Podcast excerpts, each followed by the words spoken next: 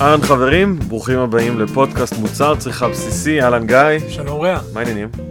טוב, טוב מאוד. אה, תקופה עמוסה ומעניינת, הרבה הרבה דברים קורים. אני חושב שזה קשור ביין. זה הכי חשוב. כן, כן, הנסיעות ללונדון לדיפלומה זה די אינטנסיבי. אה, וטיולים קצת לחו"ל, עוד מעט אה, סיורים לאזור היין. קיצור, מעניין. תענוג, תענוג. מה איתך? הכל פנטסטי. טוב, אז uh, חברים, אנחנו נדבר איתכם היום uh, על, uh, איך נגדיר את זה? מנפצים מיתוסים בעולם היין. וואו, איזה כיף. האמת שהמיתוסים, אני חושב שיש הרבה ענפים, כמו ענף היין, תחומים כמו ענף היין, ש...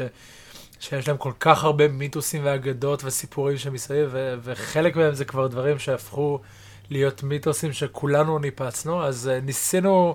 לאתר עבורנו את, ה, את המיתוסים היותר אה, מוכרים, ודברים ש, שראינו שאנשים אה, מקבלים אותם כעובדות מוג, מוגמרות, לנסות לראות אה, איפה העובדות האלה נכונות ואיפה אה, אלה עובדות, אבל לא נכונות. נכון, אז אה, המון משפטים שאנחנו שומעים, שאנחנו רואים, שנתקלנו בהם, ששמנו לב.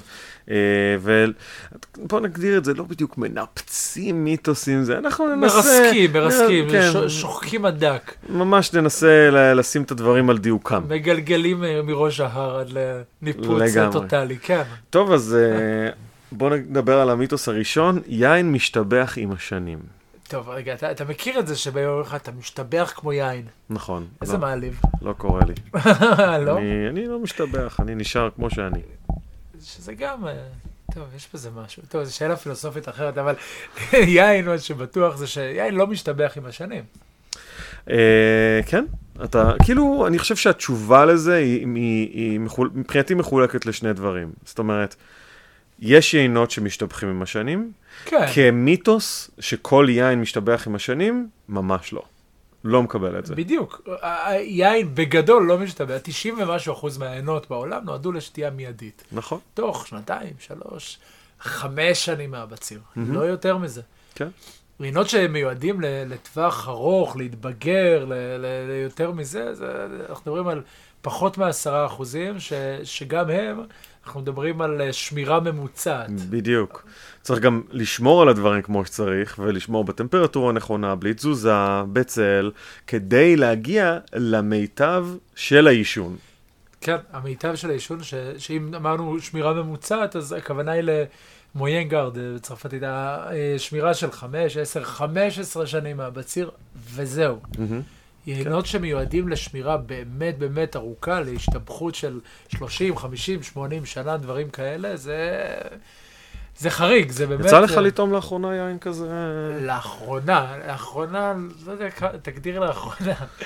אני חושב שיצא לי לטעום אה, בצרפת איזה grand cru מאוד מעניין שהיה מ-76. אוקיי. אז אה, זה היה בחודש מאי האחרון, אוקיי. אם נגדיר את זה לאחרונה. אמ, יצא לי לטעום בארץ את היין שעקב טפרברג עשו 1950, אה, אוקיי. אה, שהוציאו לשוק לפני שלוש ארבע שנים. הוא משנת 1950? כן. כן, וואלה. כן, כן, כן, זה כמה חביות ששכבו מ-1950, בקבקו אותם. מגניב. כן, כן, ומה כן. אתה אומר על היין? זה פורט סטייל, זה לא... אוקיי. זה בסגנון של פורט. אה, והוא היה... השתבח עם השנים? טוב, תשמע, כשמדברים על יינות מתוקים, השתבחות עם השנים, במיוחד מתוק ומחוזק, כמו מה שעשו שם, אה, קשה לי לשים על זה את האצבע. זאת אומרת, היין היה במצב שתייה טוב לחלוטין, השאלה אם הוא השתבח ואני לא יודע להגיד. אז בואו, אני אעשה שנייה סדר מבחינתי רק בעניין של ההתיישנות. אז בעצם ברמה הטכנית, הכימית, מה שקורה בבקבוק, היין משתבח, אה, יש לו אפשרות להשתבח עם זה שנוצרות שרשרות כימיות, שרשרות של ארומות, דיברנו על זה בעבר, על התנינים שמתרככים, החומצות שטיפה יותר מת, מתרכבות לחומצה יותר מאוזנת, היין אמור להיות טיפה יותר רך, יותר קל, יותר סמוד אולי לשתייה, אז זה העישון, זה ההתפתחות, זה ההשתבחות. לא בהכרח כל יין, אנחנו נראה לי ש- we bust this one, כאילו, זה לא, כן, כן. זה לא נכון, זה לא מדויק.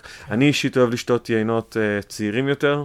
Um, שוב, יש יינות מסוימים שהם מיוחדים להשתבחות, אז הם לא יהיו טעימים, אבל, אבל בעיקרון, 90 ובאמת, 98 אחוז מהיינות, אני אעדיף כן. תמיד לשתות uh, טריים וטובים, וככה אני אהנה מהם בצורה מיטבית. ואנחנו מסכמים את זה כאן, יין בגדול לא משתבח, חוץ מכאלה שאמורים ומעט מאוד. אוקיי, אה, הבא, זו די, הוא די אה, קטגוריה, תת-קטגוריה של ההשתבחות של השנים, יין לבן לא משתבח עם השנים. או, נהוג אוקיי. להגיד שעינות לבנים לא מצליחים להתפתח, שזה יין לשתייה מהירה, יומיומית, מוכן לשתייה בשנה, שנתיים מהבציר. מה אתה אומר על זה, גיא? בוא, בוא ננפץ, בוא, אנחנו הגענו לכאן כדי לנפץ. אוקיי. אה, באת אגרסיבי היום. באתי אה, חד- חדור אה, מטרה. יאללה. כשאנחנו מדברים על יינות לבנים, אז אה, לא פעם אנשים אומרים יין לבן הוא נחות, הוא פשוט יותר, הוא, אה, זול יותר, וזה ממש לא נכון. חלק מהיינות הכי יקרים בעולם, הכי גדולים בעולם, הם יינות לבנים. אה, ריזלינגים גרמנים ש, שמשתבחים עשרות, עשרות של שנים. אה, שרדונה צרפתי מבורגון, ממונרשה ומקומות אחרים מבורגון. אה, יש יינות לבנים שמשתבחים נהדר, ויצא לי לטעום שבלי, 99 אגב, בנסיעה ההיא לבורגון אה, במאי, ויופי של יין ש, שרק הרוויח מה, מהעניין הזה. כי, כמו שאמרת קודם, הייתה שם הרבה חומצה שהייתה צריכה קצת איזון, היה צריך לתת ליין עוד, עוד להגיע לשיא שלו. אה, אז כן, בהחלט, חלק מה, מהעיינות הכי גדולים, הכי מתיישנים בעולם הם יינות לבנים. אז אפשר ממש לסכם את זה שזה שטות מוחלטת, יינות לבנים כן יכולים להתיישן. שוב, חזרה לקטגוריה הראשונה, אנחנו לא חושבים שיינות מתיישנים, אה, הם משתבחים בצורה בלתי רגילה, רק אחוז קטן מאוד, וגם כתוצאה מכך גם הלבנים, אבל התפיסה הזאת שיין לבן לא יכול להתפתח, יש לנו עוד כמה דברים לגבי יין לבן בהמשך, אה, פחות איכותי, פחות זה, נדבר על זה, אבל בוא נגיד שצריך לכבד מאוד את העיינות הלבנים, יש להם, לפי דעתי גם יש להם אה, איכויות הרבה יותר גבוהות ברמת, אתה, זאת אומרת יין לב, אדום אתה ממש מרגיש את הטעמים, ויין לבן יש פה קצת יותר דברים עדינים, קצת יותר צריך לשים לב לדקויות, אני חושב שיש שם מאפיינים יותר בהירים לפעמים בעיינות, ואז לד- אני באופן אישי מאוד נהנה מהם, אה, וזה לא אה, אומר שהם לא יוכלו להתיישן, זה אומר שהם יכולים להתיישן פנטסטי, רק צריך שתהיה להם או חומצה גבוהה או סוכר גבוה, או שניהם. או, אמרת סוכר. יינות בכלל עם סוכר, הם יינות שמתיישנים יחסית בקלות, מהמם. ו- והנה טיפ אה, קטן, אתם רוצים לקנות אה, יין, נולד לכם אה, אה, בן, נולדה לכם בת, אתם רוצים לקנות יין עכשיו שיתאים להם ל- אה, לבר מצווה או לחתונה, ולא רוצים אה, ל- לפתוח את קופת החיסכון הגדולה בשביל זה. אז יינות שגם מתיישנים טוב וגם, או נשמרים טוב וגם אה, לא נורא יקרים, זה אה, יינות מתוקים. או יותר קל ליישן יינות מתוקים, כי יש שם את הסוכר, שזה חומר משמר. והאמת היא שאנחנו קופצים למיתוס הבא, שהוא מתחבר לזה ב-100%, יינות יקרים הם בהכרח יינות טובים יותר. זאת אומרת, דיברת על הקופת חיסכון שנפתחה, בוא נגיד שמישהו כבר פתח פה איזה קופת חיסכון, ושם המון כסף על יין, כי הוא חשב, המיתוס אומר שהוא כמובן יקר יותר, יהיה טעים יותר, יהיה טוב יותר, איכותי יותר. אה, אני חושב שהתשובה הכי מדויקת תהיה לרוב השאלות שנעלה כאן, אה, שתהיה לרוב השאלות זה תלוי. תלוי באיזה הקשר ותלוי מה ולמה, ויכול להיות ש, שהחליפה הזאת של ארמני היא מאוד מאוד יפה, אבל אה, את מעדיפה ללכת עם שמלות, ו, ולא חליפת ארבעה חלקים. אה, השאלה זה איזה יין, וחלק מהעיינות הכי יקרים בעולם זה נגיד אה, פינו נואר מבורגון, שיכול לעלות אה, מאות יורו ואלפי יורו לבקבוק. להגיד שכולם זה היין שהכי, יהיה להם הכי טעים? ממש לא בטוח. חלק מהאנשים יעדיפו לשתות יין מארגנטינה או מאוסטרליה. סתם לצורך הדוגמה, קחו שוקולד. אז אני... שוקולד אה, מריר של 95% אחוז אה, קקאו, אני לא יודע כמה כולנו באמת מאוד מאוד מאוד נאהב.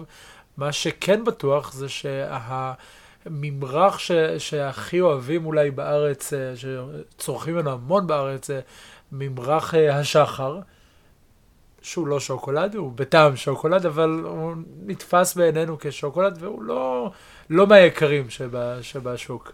אני אתן איזה אינפוט, אבל uh, ככה, לא אסתור אותך, אבל תראה, בעיקרון, לדעתי, uh, יינות שהם יותר יקרים, יש בהם השקעה גבוהה יותר באיכות הפרי, במיכון, בטכנולוגיות שמשתמשים ביקב, אה, ההקפדה על פרטים, אה, על השיווק, התווית, הבקבוק, הכל נעשה לפעמים באיכות קצת יותר, שוב, זה גם מאוד תלוי, זה לא גורף, כן. אבל במקומות שמשקיעים הרבה מאוד כסף, וכתוצאה מכך גם היין יותר יקר, רוב הסיכויים שייצא יין טוב ואיכותי יותר. אמ, יש מקומות מסוימים שהם כמו מקומות קטנים, שיהיה בהם יכול להיות פגמים או בעיות, גם אגב יש גם מקווים גדולים שיכולים להיות בהם בעיות כאלה, אבל בוא נגיד ככלל אצבע, יין יקר, כנראה יהיה יין טוב יותר, אבל זה שהוא יקר זה לא אומר שהוא איכותי יותר. יש לזה גבול? עד איפה יקר? אה, איפה נגמר המקום של... אם, אם בכלל נגמר, המקום של האיכות הולכת ועולה, ונכנסים אלמנטים אחרים שהם לא בהכרח איכות. מסכים איתך, ברור. יש פה עניין של שיווק, עניין של מוניטין, שם, לגמרי. שנותנים כמובן את המחיר המוגזם או מחיר הגבוה, אבל הם לא מדברים באמת על איכות. Uh, זאת אומרת שאם שנינו, שנינו כן יכולים להסכים בעניין הזה שיקר זה לא אומר איכותי יותר, uh, זה יכול להיות מוקפד יותר, יש יינות זולים שהם סופר איכותיים. אז המיתוס הזה לא כל כך קיים. אני רק אמרתי את הנקודה הקטנה שבדרך כלל יקבים שמשקיעים הרבה מאוד כסף באיכות, בדרך כלל מגיע, זה מגיע גם לבקבוק ברמת האיכות. ו... כן. ומצד שני, אנחנו גם מכירים לא מעט יקבים, ולא נזכיר עכשיו שמות ש... ש... ממצבים את עצמם גבוה על ידי זה שתמכרו את היין מראש uh, uh, כיין יקר ויוקרתי, mm-hmm. והבקבוק מאוד מאוד יפה ומושקע, ולא תמיד היין עצמו בפנים אפילו, אפילו תקין לחלוטין. אז, uh, אז תלוי, יין יקר לא בהכרח. ומיתוס נוסף אגב הוא הפוך, הוא יינות זולים הם פחות טובים. ולדעתי זה בכלל לא נכון. זאת אומרת, יכול, יכול להיות יין זול, פנטסטי, ברמת האיכות, אפילו ברמת כל הפאקד שאמרנו, כל החבילה, הבקבוק, הזה, יין לא חייב להיות יקר. אז גם כאן אני אשאל אותך את אותה שאלה. האם לזה יש גבול? האם יש מחיר שמתחתיו אי אפשר לעשות יין טוב? לצערי כן. אמ, שוב, בגלל שעולה הרבה כסף לייצר את הדבר הזה, אם זה עבודה בכרם, אם זה היקב עצמו, אם זה השיווק, אם זה כל החבילה עצמה. Uh, אני עניתי את התשובה כן, כי גם לפי דעתי הלקוח, הצרכן, קונה גם עם הארנק שלו, ועם העיניים שלו, כן. ועם הלב שלו, כן. ואם הוא יראה יין זול מדי, הוא יכול לחשוב עליו כאיכותי פחות. שאנחנו עושים את זה, את כל השיחה הזאת גם כדי להגיד, חבר'ה, היי, כאילו, זה לא חייב להיות, יכול להיות יין שהוא זול, והוא פנטסטי. כן. כן, אני חושב ש... יש כמה עלויות מסוימות שהן עלויות הבסיס לפני mm-hmm. שהתחלנו לדבר על איכות היין. זאת אומרת, mm-hmm. הזכוכית עולה כסף, התווית עולה כסף, ההובלה של היין למסעדה או לחנות או למי שזה לא יהיה, זה עולה.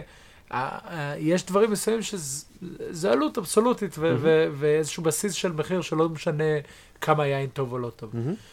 אחרי זה כבר מתחילות מתחיל להיכנס עלויות נוספות, ולכן ככלל אצבע, ויש יוצאים מן הכלל, ו- וכמובן ש- שזה לא חד משמעי, אבל בגדול, אני חושב שמתחת ליין שמתחיל בפחות מ-20-25 שקלים ללקוח אה, בחנות בארץ, הס- הסבירות שהוא יהיה תקין ובריא וטוב לשתייה היא לא גדולה. יש יוצאים מן הכלל אולי, אבל... זה איפשהו איזשהו בסיס שם, אה, בתוך פה בארץ. התמחור פה בארץ. נכון. ובאירופה נגיד אתה יכול למצוא ב-25 שקלים יינות מעולים. אה, אירופה, מי שמאיתנו אה, החליט לגור שם, לחיות שם בהחלט. באיטליה, כשאתה רוצה לקנות יין, אז המקומיים לא הולכים לחנות בהכרח וקונים יין, הם הולכים לשכן שלהם. נכון. ולוקחים את הכלי זכוכית ומלאים אותו ב-25 ליטר שהם מה לשתות השבוע, ומשלמים על זה יורו וחצי, שניים לליטר, נכון. וזהו. נכון. אז אנחנו לא לגמרי שם. יש בארץ כבר מקומות שאפשר לחסוך את העלויות של מה שאמרתי, של הבקבוק והתווית והפקק. וללכת לתחנת אה, תדלוק של אה, יין, אם זה אה, החנויות של, המסעדות, סליחה, של פסטה בסטה, שמאפשרות לעשות תדלוק של, של יין ונמצאות ברחבי הארץ, אם זה יקב תשבי, גם ביקב וגם בנקודות נוספות. יש. להרי גליל עכשיו את החבית הניידת שהם אה, מתחילים למכור למסעדות. כן, יש, יש אפשרות, אבל אה, זה מתחיל להתפתח. לצערי, כל מה שאמרת כרגע, עדיין לא בטווח המחירים האיטלקיים או הצרפתיים, אבל יש תנועה לכיוון הבנה שיין זה מוצר צר- צריכה בסיסי, טחנו לכם את המוח, אבל אה, אנחנו ממש משתדלים אה, לעשות את זה. עוד משהו על זה ככה שלא לא תכננו, אבל, אבל נראה לי שיהיה נכון ומעניין כאן. אה, אחת העלויות הכבדות, כבדות תרתי משמע כאן, זה, זה הבקבוקים, זה הבקבוק, זה ההובלה של בקבוקים מקצה העולם לישראל וכן הלאה. ודרך להוזיל את העניין הזה, כשאנחנו מדברים על יינות אה, יומיומיים, וביינות כאלה כל אה, עשרה סנט של עלות היא, היא משמעותית. אה, אחד הדברים שעושים זה אה, קוף שקית, באנגלית אה, bag in a box. מהמם. אה, שקית שנמצאת בתוך קופסה, בדרך כלל באזור השלושה ליטר, יש יותר גדול, יותר קטן, שאפשר לקנות הביתה, מהמם. ו- ולשתות יין, שלא פעם הוא יהיה יין טעים, ו- נכון. ובסדר גמור, יומיומי, סביר מאוד, במחיר זול יותר, מהמם. כי העלויות זולות יותר. אגב, גם אה, יש לזה אלמנטים מסוימים אה, של אה, שמירה על הסביבה, והיין עצמו גם... אה, זה, זה שלושה ליטר, זה לא אומר שצריך עכשיו לשתות את היין אה, תוך יומיים אה, במסיבה. לא, גם בתוך השקית הוא מחזיק חודש לפי דעתי. כן, כן, כן. מה שקורה זה שיש שקית בתוך הקופסה, שכשאנחנו מוזגים החוצה, יש ברז קטן, וכשמוזגים החוצה עם הברז, השקית מתכווצת. מהמם. בניגוד לבקבוק יין, לא נכנס חמצן במקום היין שיצא, מהמם. ובצורה הזו היין נשמר טרי. מהמם. הלוואי ש- שלכולנו יש, יהיה על השיש את הקוף שקית, וחוזרים הביתה מיום אה, של אה, עבודה, ולא צריך את המחשבה הזאת של האם בא לי עכשיו לפתוח בקבוק כדי לשתות כוס יין, מהמם. פשוט שותים כוס יין, וזהו. באיטליה באופן קבוע, הייתה לי, היה לי bag in the box שהייתי קונה ב vino sfuso ליד הבית, יין מעולה, שלושה ליטר, מחזיק לי לשבוע, כאילו ממש כיף, תענוג. תענוג, וזה מגיע לארץ. יש כן. היום בארץ לא מעט, שוב, בנימינה, אה, יקב ציון, אה, יש כל מיני יינות יבוא כאלה, יש את אה, ללי נתיב יין שמביא יינות מפורטוגל, ונדמה לי גם ספרד, ו... אה, ופסטה בסטה לדעתי הביאו איזה יאללה בוא נתקדם, יש. לנו עוד מלא מלא מיתוסים. אה, טוב, אז אה, הבא, יקב בוטיק הוא איכותי יותר מיקב מסחרי. מה אתה או. אומר על זה, גיא? זה... יצא לי לעבוד כמלצר יין בלא מעט מסעדות, וזה משהו שנשמע לפעמים, כי יש סיפור נורא יפה ליקב הבוטיק, שהאבא עושה את היין, והאימא אה, אה, עושה את התוויות ומוכרת את היין, והילדים אה, עובדים בכרם, ו whatever מסביב. אז יכול להיות יתרון ליקב בוטיק במקרים מסוימים, אבל זה גם יכול להיות חיסרון. יש יתרונות לגודל וחסרונות. למשל, יקב גדול בהכרח יהיה לו צוות מקצועי וציוד מקצועי, כי אין דר- דרך אחרת, ואתה גם מייצר מספיק יין. כשאתה יקב קטן שמייצר עשרת אלפים בקבוקים, לא בטוח שיהיה לך את כל המכשור הכי הכי הכי חדש. אה, זה, זה להעמיס המון עלות פר בקבוק, לעומת יקב של עשרה מיליון בקבוקים, שהעלות אה, מתפזרת על כל כך הרבה בקבוקים שהיא, שהיא שווה את זה. כן, אבל נגיד סתם, אם אני אתקיל אותך, אז יקב בוטיק יכול לקחת יותר כסף על היין שלו, בגלל כל הבעיות האלה, בגלל כל הדברים האלה. אבל אם אנחנו מדברים יותר על עניין האיכות, או טוב יותר, או פחות טוב, בוא נגיד שאני חושב שאין לזה שום משמעות. לש... לשאלה הזאת, יקב בוטיק יכול להיות מעולה, ויקב גדול יכול להיות מעולה. ויקב בוטיק יכול להיות על הפנים, וכנ"ל לגבי יקב גדול. אה, זה שהיין נקרא בוטיק, כי זה הגדרה, אגב, העיינות הישראלים, אה, בהגדרה מיקב קטן, יקב בוטיק, עד ליקב גדול, או יקב בינוני, צריך להיות 100 אלף בקבוקים. עד 100 אלף בקבוקים נחשב יקב קטן שיכול לקרוא לעצמו בוטיק. ואז. נכון, ואז בעצם יש יקבים שהם לחלוטין מסחריים, בוטיקי זה משהו שהוא, לא יודע, ההגדרה הוא משהו יותר אה, עבודת יד, יותר אה, קטן, יותר משפחתי. משפחתי, יותר אה, ביתי. זה לא בהכרח. יש יקבים של 100 אלף בקבוקים שעושים יין בצורה הכי מסחרית, הכי טכנית, הכי לא משפחתית שיש, ומגדירים את עצמם כיקב בוטיק. מה שאנחנו מנסים להגיד בקצרה זה שהתשובה היא, המיתוס הזה לא קיים. אה, יקב בוטיק יכול להיות מעולה ויקב גדול יכול להיות מעולה, זה לא אומר שום דבר על האיכות. ניפצנו את המיתוס, אנחנו צריכים את הגונג של אה, אופטיקה אלפרין עכשיו. כן, זה בדיוק מה שחסר לנו, אופטיקה אלפרין, להכניס, אה, זה כבר שמעתי כל מיני אנשים אמרו לי, אה, אתם מתחברים לאופטיקה אלפרין, אופטיקה אלפרין. לא יודע, מוצר צריכה בסיסי, בוא, מישהו אמר את זה. בינינו, בינינו, עם כל הכבוד, ומשקפיים זה כבודם ומקומם, אבל אה, יין שותים הרבה יותר זמן מהז- מהזמן שבני אדם חובשים משקפיים. הבנתי אותך. קדימה. let's go. Uh, הבא, uh, אתה רוצה לספר לנו על הבא? יאללה, יאללה. אה, יין זני זה יותר טוב, יין שעשוי מזן אחד, נגיד אה, קברנס סוביניון או מרלו או סירה, זה יותר טוב מבלנד, מערבוב של אה, זנים שונים. אוקיי, אני לא מסכים איתך, אני יודע שגם אתה לא חושב ככה, רק סיפרת את זה. זה, זה נקניק, לא, זורקים את כל מה שנשאר, זה השאריות, וזה מה כן, שעושים. אז בתור יצרן, אני יכול לספר לך שיין זני, דבר ראשון, שניהם יכולים להיות מעולים. בוא נגיד את זה ככה, יין זני יכול להיות פנטסטי, ויין אה, שהוא ממסך, הוא בלנד, יכול להיות מעולה. אה, הרעיון שלפי דעתי, הממסך, למה אתה צוחק על המילה ממסך? אהבתי את העברית? שלך. אהבת? כן. כן, המשכלה ללשון העברית, האקדמיה ללשון כן. העברית, הייתה שמחה. הבנתי. Uh, כן, כן, אני לפעמים משתדל לדבר גם בעברית uh, תקינה. uh, אז בעצם כשעושים בלנד, הוא מאפשר לך יכולת תמרון קצת יותר גבוהה מאשר היין הזני. זאת אומרת, ביין זני גם בו יש אפשרות לעשות וריאציות שונות. אני יכול לעשות, uh, לדוגמה, סנג'ו-וזה, ולעשות אותו בסגנון קצת כזה, קצת אחר, uh, לסחוט בצורה מסוימת, ל- ל- ל- ל- לעשות פרס, איך זה בעברית, אתה רואה? חזרנו לזה. פרס. אתה יכול לסחוט, סחיטה, אה, מעיכה, פרס. כן, לא משנה. בכל אופן, אז אתה יכול לעשות כל מיני פעולות יינניות שלא רלוונטיות כרגע לשיחה, ולייצר יין קצת יותר עדין, קצת יותר כבד, קצת יותר מעודן, קצת יותר עוצמתי, ואז כשאתה עושה בלנד של כמה סגנונות של אותו הזני, אתה מקבל מורכבות בתוך הדבר. אבל לעומת זאת, אתה יכול לקחת כמה זנים שיש להם אופי שונה לחלוטין, אה, כמו לדוגמה מלבק וקברנס סוביניון. ולעשות בלנד מהם, ולייצר איזשהו, לדוגמה, אחד הבלנדים שאנחנו דיברנו עליו זה ה-GSM, זה הגרנש מעובד צירה, שכל אחד מהם הוא בעצם, כמו אני, אני רואה מן עמוד שדרה, ואני רואה שיש לי איזה תבלינים, איזה תוספות באופן טבעי אני יכול להוסיף כדי לקבל מורכבות. מרק ירקות. כן, כן. סוג של, רק... אה, תראה, בסוף, בכנות, אתה יכול לעשות, אה, אם אתה מדבר על בישול, אז מרק, אם אתה תעשה במרק עוף, רק תשים עוף, ואתה לא תוסיף תבלינים, ולא תוסיף זה, אני לא יודע כמה הוא יהיה טעים. אוקיי. אבל ברגע שאתה כן מוסיף את הדברים המרכיבים, אתה מוסיף את התפוח אדמה, ואת הסלרי, ואת הגזר, ואתה מוסיף את העוף, וקצת שום, ו... ויש לך מרק עשיר, מלא בטעמים, אם אני עונה על התשובה, על השאלה, אז לא. אין דבר כזה, יין זני יכול להיות נהדר, ויין שהוא בלנד יכול להיות נפלא. כן, כן, כן, ואפשר להסתכל על דוגמאות אה, בארץ. אני אקח את אה, יקב רמת הגולן, אז גם היין הכי זול שלהם כביכול זה, זה הבלנדים, אבל גם היינות הכי יקרים, הקצרין זה בלנד, ובאמצע יש יינות זניים. מצד שני, ניקח את המקביל שלו, אה, מתחרה, אה, נגיד ברקן, ששם היינות הכי יוקרתיים זה היינות הזניים, אה, סדרת הסופריור. אז, או יקב סגל, אותו דבר, עם הקברנס סוביניון על פילטר, אז, אז מאוד מאוד תלוי.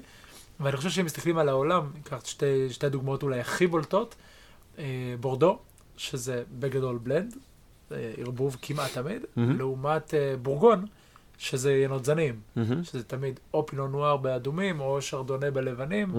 אה, אז תלוי, זו התשובה. נעבור למיתוס הבא. אה, זה, אנחנו נספר לכם שכשדיברנו אה, קצת אה, לפני השיחה על אה, מה שאנחנו רוצים לדבר עליו, אז כאן עלו אי אלו דברים שאנחנו יותר ופחות מסכימים אל- אליהם, זה הכי פוליטיקלי קורקט שלי, אני יודע. ממש. השאלה הייתה, המיתוס היה, יין שנמצא הרבה זמן בחבית, ככל שהוא נמצא יותר זמן בחבית, הוא טוב יותר. שתיקה רועמת. כן, אז אה, לא. אה, שוב, זה לא אומר שום דבר. באמת, אתה יודע מה, אני פתאום שוב נזכר במה שאמרת בתחילת השיחה. כמעט כל דבר הוא מאוד מאוד תלוי. כאילו, תלוי נורא בקונטסט, תלוי נורא על מה אנחנו מדברים. ספציפית פה, לדעתי, יין שהוא נמצא בחבית הוא לא בהכרח יותר טוב. זאת אומרת, אם אתם קוראים על תפריט היין, בתפריט היין או בתווית מאחורה, יושן 24 חודשים אה, בחביות עץ אלון צרפתיות. אה, יפה, כל הכבוד, זה כנראה עלה כמה מאות יורוים אה, ליצרן כדי לייצר את הדבר המקסים הזה שהוא רושם שהוא עשה, אם הוא עשה אותו, כן? נכון. אבל בסוף זה אומר שהיין... יכול להיות שיתיישן יותר, יכול להיות שהוא איכותי יותר, יכול להיות שהוא פחות איכותי. יכול להיות שהחבית, הזמן העצום הזה שהוא נמצא בחבית, נתן לו מאפיינים מאוד מאוד חזקים של עץ, טעמים מאוד חזקים, זה עשה לו את התנינים, את העפיצות החזקה הזו. אה, זה נתן לו, בעצם אתם לא מריחים ולא טעמים יותר פרי, אלא זה המון המון עץ, וממש... נכון. נכון. אז זה לא בהכרח אומר על האיכות. גם צריך לזכור ש, שחבית זה כמו טיון. אוקיי. אה, אתה לוקח את הטיון ועושה את הכוס הראשונה, זה יוצא ככה צבע יפה והרבה הרבה טעם, ובכוס השנייה גם בסדר. בשלישית, אה, רביעי, איפשהו בחמישית. אתה ממחזר טיונים? חלילה, יש אנשים שעושים את זה, ככה אוקיי, שמעתי. אוקיי, אוקיי. אה, לא, לא אצלי במשפחה. אוקיי. אה, ו- וגם חבית, השימוש הראשון שלה נותן איקס מסוים, וככל שמשתמשים בה יותר היא נותנת פחות, אם היא גדולה יותר, אז ביחס לכמות הנוזל יהיה פחות, אה, אה, פחות אה, טעם, פחות מיקרו-חמצון, דברים אחרים שקורים בחבית. אז, אז שוב, התשובה היא תלוי. תלוי גם מה היה לנו לפני כן. אנחנו נרצה להשתמש בהרבה טעמים שמגיעים מחבית, אם יש לנו אה, ענבים שיתאימו לעניין הזה, ש, שייתנו לנו את הטעם המתאים. אבל האם באופן גורף יין שהוא היה בחבית זמן רב, הוא איכותי יותר? לא, אפשר לקבל מצעץ. נכון. יש, אה, אנחנו קוראים לזה שרדונץ, למשל. שרדונץ. כן. גדול. זה לא תמיד טוב, צריך לאזן. נכון. אה, ובאותו הקשר כמעט, אה, הצבע של היין, צבע כהה, אומר יין גדול יותר, עוצמתי יותר, יותר טעם. תראה, שוב תלוי, אבל לדעתי התשובה היא לא. Uh, העינות הכי טעימים שטעמתי בחיים שלי, הצבע שלהם היה מאוד בהיר. הצבע של היין בדרך כלל מגיע מהקליפות. אני, אני מדבר על העוצמה של הטעם. הבנתי. מעניין. גם אז אני לא חושב שזה נכון. יש יינות שהם בהירים עם עוצמות מאוד גבוהות, uh, ויש יינות שהם כהים ומאוד אטומים כן. עם עוצמות יותר עדינות. כן. בדרך כלל, בוא נגיד, באופן לא גורף, אבל בדרך כלל, יינות עם בעלי צבע, אה, בוא נגיד כהה יותר או דחוס יותר, יש שם, יהיו מאפיינים יותר אה, של, אה, אה, קצת יותר אינטנסיביים, שזה קשור לאשריות, לכמה זמן, אה, גם לסוג הזן, אבל גם לכמה זמן היין הושרה אה, לפני שסחטו אותו, אשריה- בזמן התסיסה. אשריה למי שעוד לא הכיר את המונח, זה אה, כמה זמן המיץ או היין יושב עם הקליפות, כדי לקבל עוד את הצבע או דברים אחרים מהקליפות. כן, אז בעצם ככל שהיין יהיה יותר זמן בהשריה, בזמן ארוך יותר בהשריה, הצבעים יהיו, עוד פעם, זה שוב גורף, זן כמו פינו נואר, אם תיתן לו גם כמה חודשים השריה על הקליפות, עדיין לא יצאו, כי הקליפה שלו דקה, הצבע הוא לא מאוד דומיננטי, אבל בדרך כלל, רוב הזנים, ככל שתהיה, הצבע יהיה יותר עמוק, ה- האינטנסיביות שלו, היא תהיה קצת יותר גבוהה. זה משהו דווקא מעניין ששמעתי אה, בהקשר של אה, נביולו בפיימונטה, שעד 30 ימים פלוס מינוס באמת היין אה, יקבל צבע מהקליפות, אבל באיזשהו שלב התהליך קצת יתהפך. באיזשהו שלב היין נכון. יתחיל לאבד מהצבע. נכון? והוא נהפך להיות מוורדרד כזה לכיוון קטמטם, חום כזה. הוא מתחיל לאבד את הצבע שלו ל- ממש לצבע כתום בהיר, מתחיל לאבד, וזה זה, זה, זה, זה זן אגב ספציפית שאצלו זה קורה בפיימונטה, אמ, אבל נגיד באזורים אחרים, נגיד שאני עושה ניביולו בארצות הברית, אין לי את הבעיה הזאת. וואלה, כן. מעניין. זה מאוד קשור לקלונים, להרכבות שהם משתמשים, לכל מיני דברים שקשורים לכרם, זה בכלל לא קשור לאופ...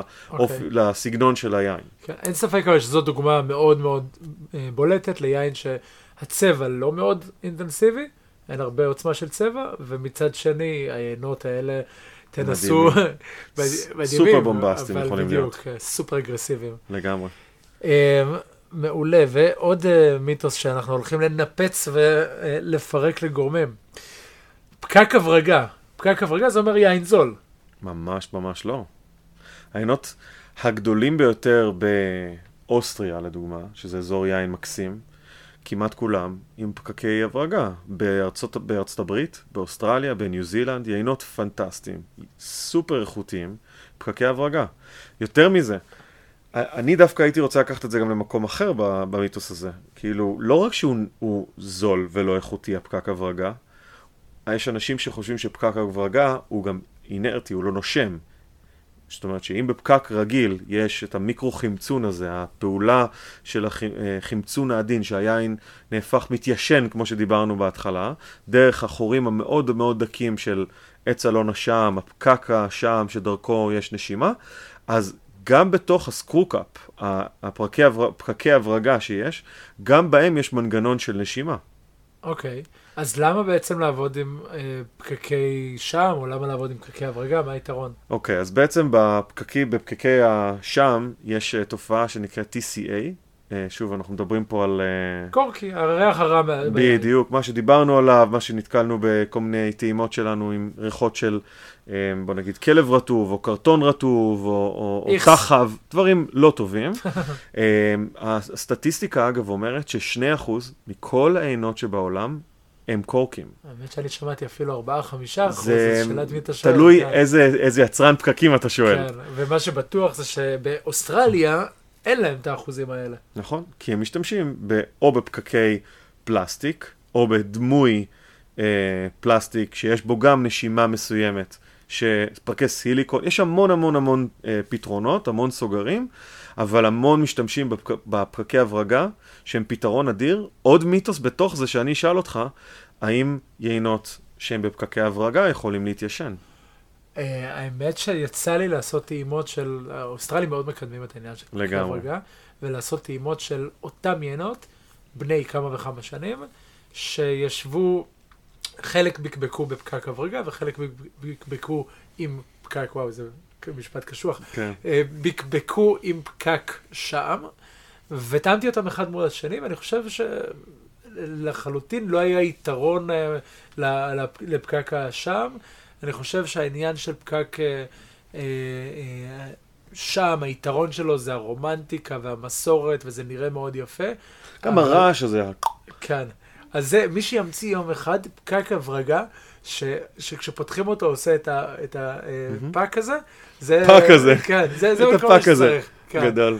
זה כל מה שצריך, אה, זה מה שחסר לפקק ההברגה. לגמרי. אה, ו- וזה נהדר, וחוץ מזה, שגם לא צריך לחפש פותחן עכשיו, או למצוא דרך יצירתית לפתוח את הבקבוק. וגם לסגור אותו. לפעמים את הפקק השעם, אתה צריך לדחוף אותו בצורה מאוד לא אורגנית ונעימה. כשיש לך פקק עם סגירה של אה, הברגה, צ'יק צ'יק, והיין סגור, לשים במקרר. למי שלא מסיים את הבקבוק, אני לא מכיר הרבה אנשים כאלה, אבל שמעתי על זה. כן, יש לך חבר כזה שלא מסיים בקבוק.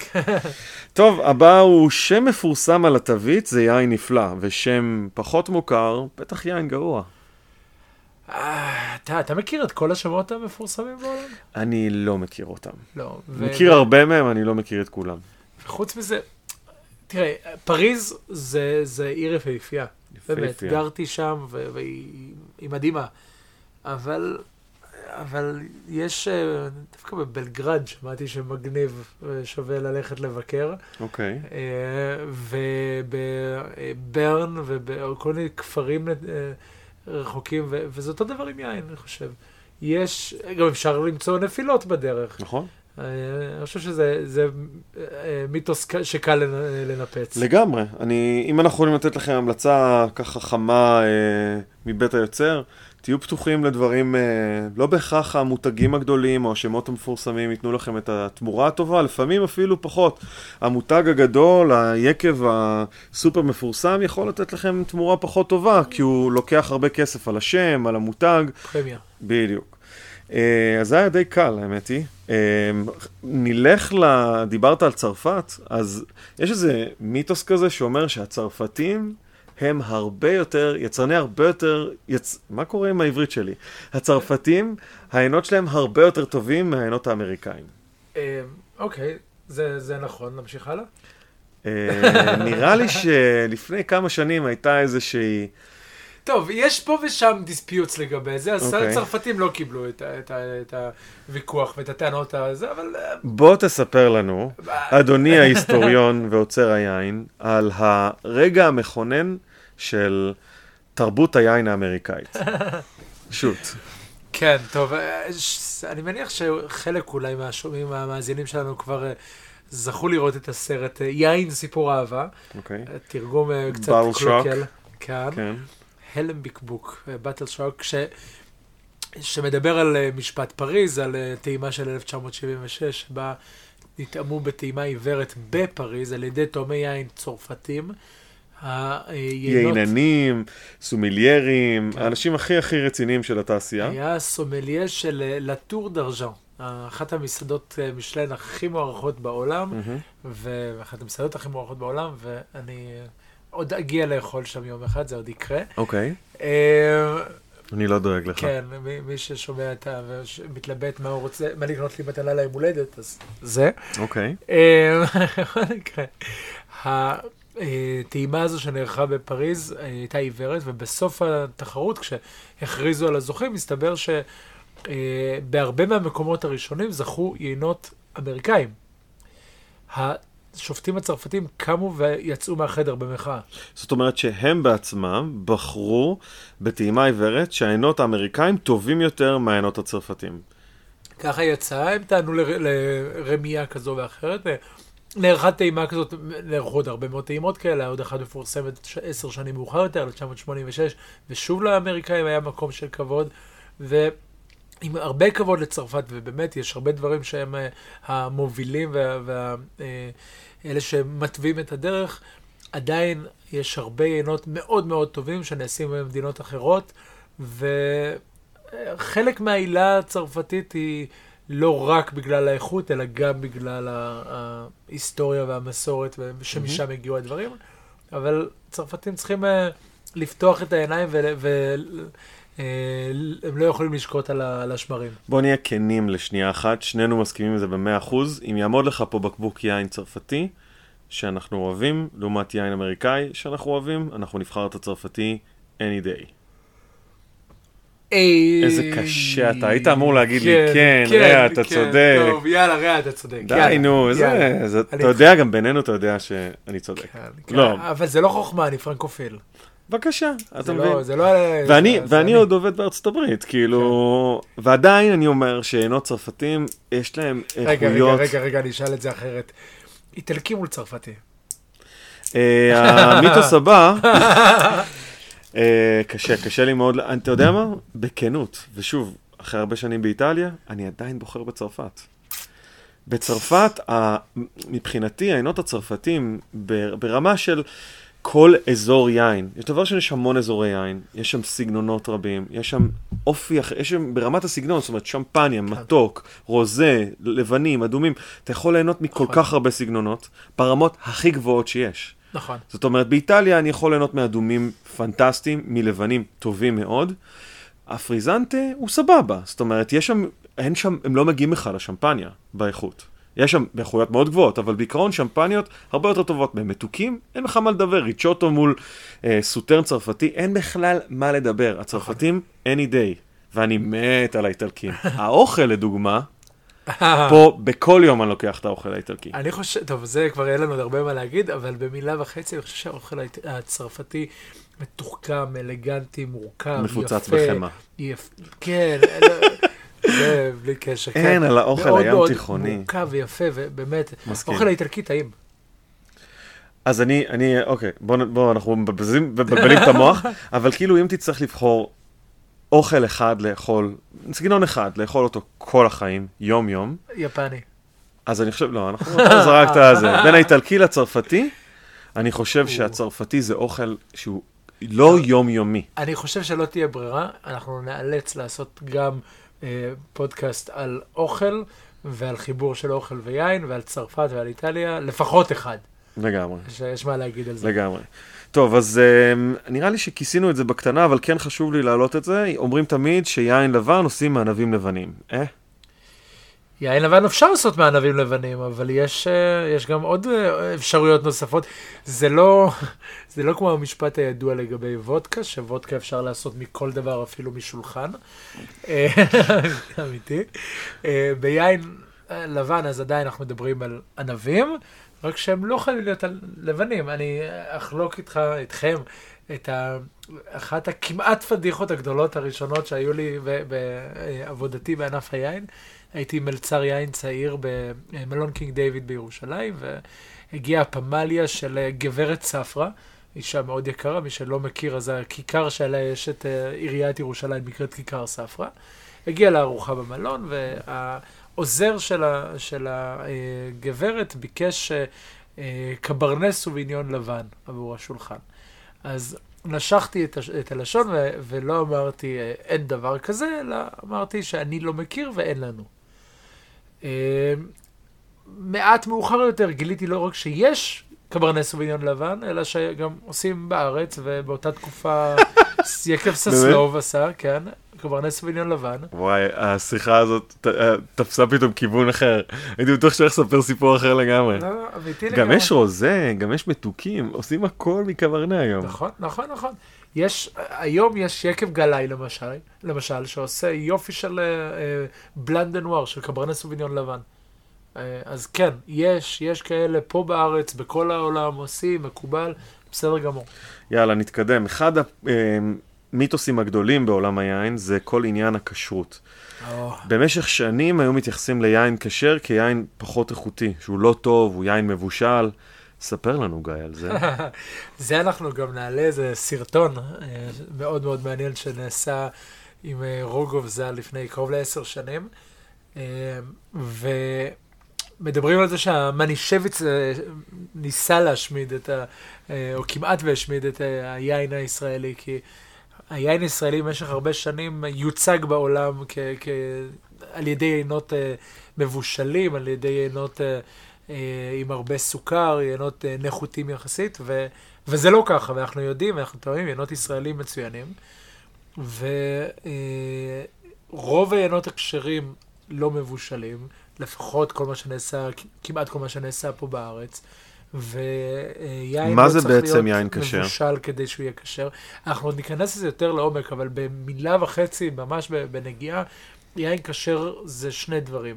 א', וזה חוקים רק, של, רק בתוך שטח ישראל, מבחינה הלכתית, אה, יש חוקי חקלאות, mm-hmm. שמיטה, עורלה, מעשרות, אה, כל מיני חוקי חקלאות okay. אוקיי. שרלוונטיים לפירות שונים. זה בכרם. כן, והחלק השני זה שמי שנוגע ביין צריך להיות אדם שאינו מחלל שבת בפרהסיה, זה ההלכה.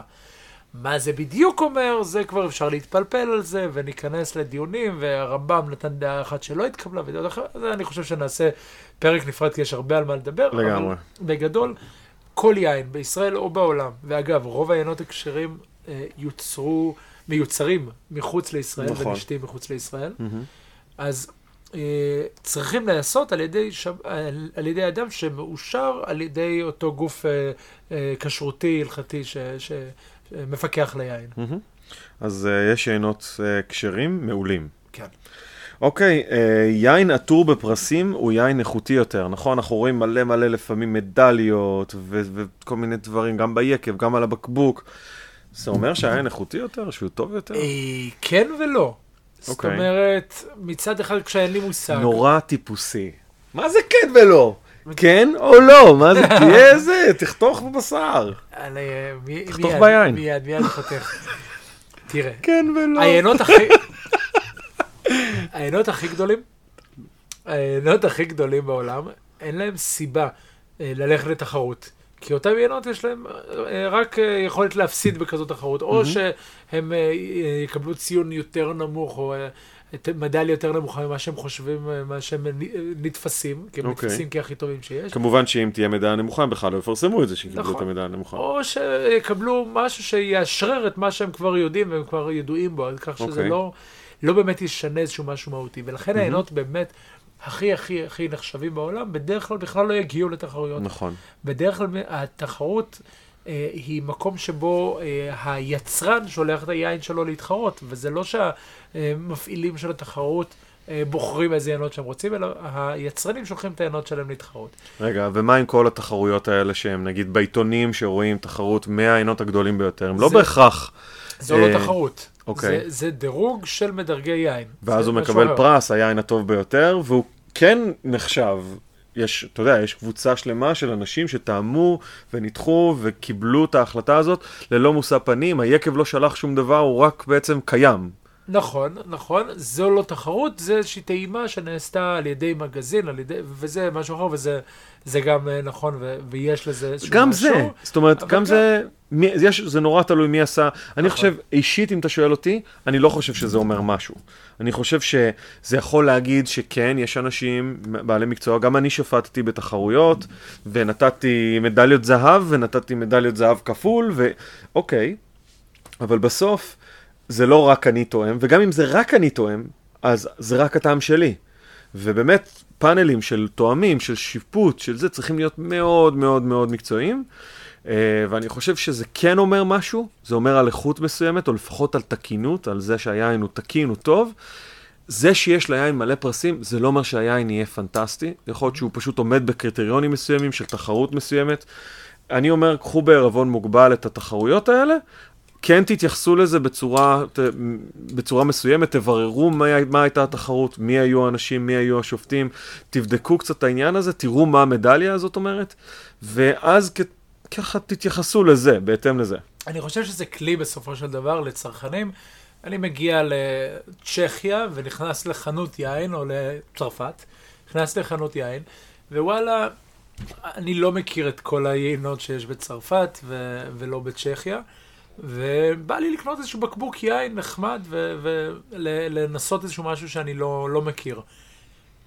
הדרך שלי לעשות, אני אחפש איזשהו משהו שיעזור לי. אז יש כל מיני טכניקות, אחת הטכניקות הטובות, המוכחות ברמה מסוימת, זה להשתמש במדליות שנמצאות על הבקבוק, זה יעזור לי לבחור יין שכמו שאמרת קודם, קודם כל הוא יהיה תקין, אם הוא. קיבל מדליה זה אומר שהוא לא יכול להיות יין, אה, או כמעט ולא יכול להיות יין שהוא לא תקין וקיבל מדליה, ואחרי זה, אה, הסבירות שהוא יהיה טוב, אז היא תהיה יותר גבוהה מסבירות שיין שלידו, שעולה אותו, עולה, עולה אותו מחיר ולא קיבל מדליה, אבל זה לא חד משמעי ואני אני מסכים איתך. כל זאת ועוד, אני בטוח שאנחנו נעשה פרק שלם על עזרה קצת איך אנחנו, איך לקנות יין, איך אנחנו מסתכלים על חנות יין, על תפריט יין, על מסעדות, על חנויות, אנחנו נדבר על זה עוד, אני בטוח.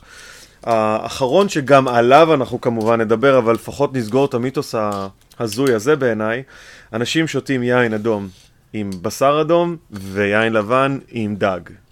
אה, אה, טוב, רגע, רגע, רגע, רגע. קודם כל, אה, אני מכיר לפחות כמה אנשים ששותים עם בשר אדום אה, שמפניה ועם דג שמפניה, ושמפניה זה מה שאמור. אה, אני חושב ש, שהשאלה פה היא לא... אה, איתי ענה על זה. איתי סיפר שבאמת אה, אין כללי, הכלל אצבע. כן. הכלל אצבע זה שהוא אמר, אתה זוכר, הוא אמר בפרק הקודם, הוא אמר שיש אה, את עניין מה שבא לך לטעום, ושהיין לא יהיה, יעפיל על האוכל, או שהאוכל יעפיל על היין. בתוך הכלל אצבע הזה אתה יכול לשתות יין אדום עם יין לבן יותר עוצמתי או חמתי או בומבסטי, ולעומת זאת יין, אה, דג עם יין אדום עדין יותר שלא יעפיל על הדג. כן, אבל המיתוס הזה, לפי דעתי אפשר אה, לזרוק אותו לפח. אה. כמה דברים שחשוב לנו להגיד לכם, אנחנו נשמח בהמשך גם לדבר על יין וכשרות, שזה רק או. נגענו בזה, אה, גם על עניין של התאמת יין ואוכל, אנחנו נדבר עם אנשים שמבינים יותר מאיתנו באוכל. אני בטוח שעוד יהיה לנו שיחה על זה. היה עוד איזה משהו שאני זוכר שרצינו לדבר עליו, כן, יש, יש עוד כמה נושאים. אני, יין וכשרות, אנחנו רוצים לדבר או, על זה, או, להזמין וואו. את אה, יעקב אוריה, העניין שידבר. של כשרות ויין זה נושא שאפשר לנהל עליו דיונים ונעלה למי שירצה שאלות ותשובות בארמית לגמרי. על כשרות. בארמית. כן, יש, אה, אני אתן לך לקרוא את זה, זה 19 עמודים בארמית. אני ממש אה, מחכה בקוצר רוח. כן, כן. טוב, אז חברים, הגענו לשלב הטעימה. אה, אז אה, כמו כל שבוע, אנחנו אה, מציעים לכם באתר אה, כמה ימים לפני הטעימה שלנו את היין שאנחנו הולכים לטעום איתכם. אה, היום הטעימה תהיה עם היין אה, ספרדי, הוא, נרכז, הוא נקרא מרקז דה קסרס. אה, הוא נחשב קריאנזה מריוחה, שנת 2010, תכף גיא ייתן את כל הפרטים אה, על המחיר, על ה... זה, נתחיל לנתח אותו ביחד איתכם. אה, יאללה, לחיים. חיים. טוב, אז מה, בוא תספר לנו דבר ראשון, אה, מה זה קריאנזה. קריאנסה זה, זה משהו מיושן, זה משהו ישב עם עץ. נכון.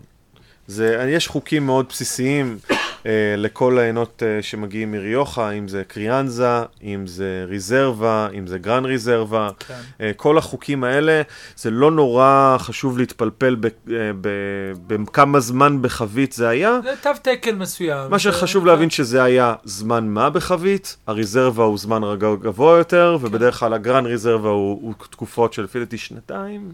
ככה, אה, קריאנסה, 12 חודשים בחבית ועוד, אה, ולפחות 24 חודשים בתהליך סך ביקב. הכל, ביקב. מהמם. יכול להיות נגיד 18 בחבית ושישה ביקב, או מהמם. 12 ו-12, איך שרוצים. ריזרבה זה 18 חודשים בחבית וסך הכל 36 ביקב. אה, גרן ריזרבה זה 24 חודשים בחבית ו-60 חודשים ביקב, חמש שנים מהמם. ביקב. אבל זה, זה רק המספרים והסטטיסטיקה, זה לא, ה- זה לא העניין פה, זה פשוט יינות שמיועדים ליותר זמן. מהמם. כשאנחנו גם מדברים פה על יין ספרדי, ואני חושב שאחד המאפיינים של יינות ספרדים, זה שיש זמן בספרד. הכל בקצב שלו, הם עושים דברים בצורה שלהם ובדרך שלהם ובקצב שלהם, וגם היין, זה שכתוב קריאנסה, זה לא אומר שהוציאו אותו לשוק ב- ביום שאפשר היה להוציא, אלא בדרך כלל יחכו עוד קצת, ו- וזה רק מינימום נדרש, ובשונה מה- מההוואי הישראלי, שה... אה, זה המקסימום לא פעם, אז בספרד התפיסה היא לכל הפחות, ולעיתים קרובות עוד הרבה הרבה יותר. מהמם. אה, ו- והעיינות האלה, שוב, בהכללה גסה, דיברנו על עיינות מת- מתיישנים או לא מתיישנים, אז יינות ספרדים בהכללה גסה מיועדים להשתבחות עם הזמן. ו- ועם זאת, גם יהיו מאוד נעימים לשתייה קריאנזה, הוא יין מוכן לשתייה גם די מהר אחרי הבציר. כן, הוא, הוא יצא לשוק יחסית כש, כשהוא כבר מוכן לשתייה, נכון. בעיקרון. נכון. Uh, טוב, אז בעצם uh, היין הזה, מחיר שלו בחנויות? לדעתי משהו כמו 80 שקלים. אוקיי. כזה. אנחנו ספציפית תואמים את היין הקטן, את ה-375 מיליליטר, שזה הבקבוק uh, הקטן יותר. Uh, שזה 2010, 45 שקלים לדעתי. כן, שזה. אחלה של uh, מחיר. Uh, הבקבוק, uh, מין uh, בורדו כזה, תווית uh, יפהפייה ספרדית כזאת, משדרת uh, משהו יחסית יוקרתי, עם אבל... הסמל uh, של המשפחה. כן, עם סמל uh, המשפחה. כן. Uh, יאללה, בואו בוא נתחיל לטעום. אז uh, בצבע, uh, בורדו וכהה. כן, כהה הוא לא אטום, um, הוא, הוא, הוא אטום חלקית, הוא די צלול, יש בו איזו צלילות מסוימת, אבל הוא לא ממש צלול. אפשר לראות ככה את הסטם, את החלק, את הרגל של, ה, של הכוס דרך היין מלמעלה. אה, אני כאן רואה שוב סימנים של קצת של גיל, זאת אומרת, יש איזו קטמטמות מסוימת אם אנחנו מסתכלים על רקע לבן בחלק כן, החיצוני, ממש כן. טיפה. הוא מאוד, מאוד דומיננטי באף, יש לו אף מאוד מאוד חזק, מאוד אינטנסיבי. הצלחנו להריח אותו כבר uh, בפתיחה, אז רק פתחת את הבקבוק, כל החדר התמלא פה בריח. Uh, מבחינתי יש פה המון ריח של, uh, של משהו אדמתי כזה, אור, אדמה, פירות יער. uh, בשר, אור, כן, אה, משהו כזה נקניק, אה, אנימלי כזה, כן. כן, כן, כזה קצת אה. אה, כמו אה, סלמי קצת, ריח של נקניק סלמי, כן. כן, שדורש לידו איזה סלמי קטן. או- ממש. או איזה... או אפילו איזה גבינה אה, מיושנת כזו, טובה, אפילו חריפה קצת. כן, כן, כן. משהו עם טעם ש... שאף אחד מהעיינות לא יאפיל אחד על השני, כן. מה- מהאוכל והיין. אז, אז יש פה את ה, באמת את כל המאפיינים האלה האדמתיים. אה, מבחינת פרי אני לא מרגיש אה, המון פרי באף, נעבור לטעימה. פרי בשל קצת. אמ, בפה, האמת שהאף היה לי יותר נעים, הפה טיפה מרגיש כבר אה, הגיל של היין. כן, אנחנו, אה, הגיע אלינו בקבוק של אה, קריאנסה 2010, אה, ואנחנו גם מדברים על חצי בקבוק, חצי בקבוק, אה, הקצב של ההתחמצנות של היין מהיר יותר, מהמם. כי הגודל של צוואר הבקבוק הוא אותו גודל של צוואר בקבוק. אז בעצם רק בוא נעשה סדר לאנשים, אז הבקבוק קטן מתיישן מהר יותר לפי מה שאתה אומר? בקבוק אה, קטן, מחזור החיים שלו קצר יותר. נכון. כן. ואז בעצם בקבוק של 750 מיליליטר, הוא מתיישן בצורה סטנדרטית, ואלה של המגנום, או הדאבל מגנום, או ירובעם, או כל הבקבוקים הענקיים האלה, בעצם אלה הם בקבוקים שהיין מתיישן בצורה איטית יותר. ככל שהבקבוק גדול יותר, קצב ההתחמצנות של היין קטן יותר, כי הכמות של הנוזל יותר גדולה, והפתח של הבקבוק פלוס מינוס אותו דבר. אה, אז אה, בטעימה גם אני, אה, יש לו טקסטורה מאוד, אפילו קצת גרגירית כזאת. יש בו גם סמיכות וגם מעט דלילות בפה. אני מרגיש את האלכוהול מאוד חזק, למרות שאני חושב שהאלכוהול לא אמור להיות גבוה ביין הזה, אבל כאילו כן מורגש לי שיש לו קצת כובד. גוף בינוני, אולי קצת 13% אלכוהול, כן. מפתיע. כי יש, נכון? יש תחושה כזאת, האלכוהול הוא... זה יין חם. כן. זה, זה יין ש... אני חושב שהריחות של גם פרי וגם האדמה, מה שאמרנו קודם, והאור, הכל עולה מהר למעלה, אז משם התחושה שהיא כאילו של אלכוהול, אבל זה, זה לא, הוא לא צורב באף. לא, לא, לא, לא. זו תחושה ש, של גוף, של מלאות כזאת בפה. אמ, פה אני כן מרגיש קצת פרי, אני כן מרגיש גם את כל הדברים האנימליים האלה, את האור, את האדמה, את ה... גם משהו קצת אה, כמו טבק, אה, שמרגיש לי, כמו אפילו פחם כזה, משהו, לא יודע, קצת קשה להגיד את זה, מה זה בדיוק, אבל תחושה כזאת, כן, באמת, משהו שחור כזה, משהו... אמ, כן. אבל טעים, טעים לי. היין טעים, כיפי. מרגיש קצת בשל בפה. כן, לדעתי הוא קצת עבר את שיאו, הוא עדיין במצב תקין לחלוטין, אבל הוא כבר אחרי השיא שלו, לדעתי חסרים לי כאן אני חושב שהתנינים כבר מאוד מאוד התרככו. מאוד רכים, מאוד כן. מאוד מאוד רך. אפילו בעיניי טיפה רך מדי, טיפה נכון. פספס את המקום שהוא, שהוא, שהוא נכון. אמור היה להיות בו וה, והאיזון שלו. נכון, גם טמפרניור זה זן שלא תמיד נותן תנינים מאוד חזקים. אה, יש בדרך כלל חומצה גבוהה, את כל האנימליות. הפרי הזה כן. הוא לא מבחינת תנינים אה, אחד מהגדולים, כן. אה, אבל באמת יש פה, יש פה תחושה שחסר גם לי קצת, הגוף כבד, הגוף מלא, אבל... חסרה לי הטניניות הזאת שאתה מדבר עליה, הוא מאוד ארוך, הטעם סיומת שלו הוא יחסית ארוך. כן. Um, לפי דעתי תמורה טובה למחיר. בהחלט. ככל שאני תואם אותו יותר, ככה בא לי יותר את הגבינה המעושנת הזאת שאמרתי לך, כי... יודעים מה תהיה ארוחת ערב עכשיו. לגמרי, לגמרי. טוב, אה, אז אה, אנחנו נסיים. תודה רבה לכם אה, שהאזנתם לנו ושמעתם אותנו שוב. אנחנו מקווים שהצלחנו לנפץ לכם כמה תפיסות שחשבתם שהן נכונות. כן, מוזמנים לנסות להפתיע אותנו עם עוד מיתוסים שאפשר לנפץ, או לשאול שאלות ולתת לנו לנפץ לכם מיתוסים. כן, לגמרי, אז אנחנו נפנה אתכם לקבוצת הפייסבוק שלנו, מוצר צריכה בסיסי, פורום יין. Uh, תירשמו, uh, ואנחנו נשמח אם uh, נשמע אתכם ותגיבו לדברים ולטעימות, וככה תוכלו לדעת גם מה היין הבא שאנחנו נטעם. תודה רבה לכם, תודה גיא. להתראות חברים, תודה רע. צ'או צ'או.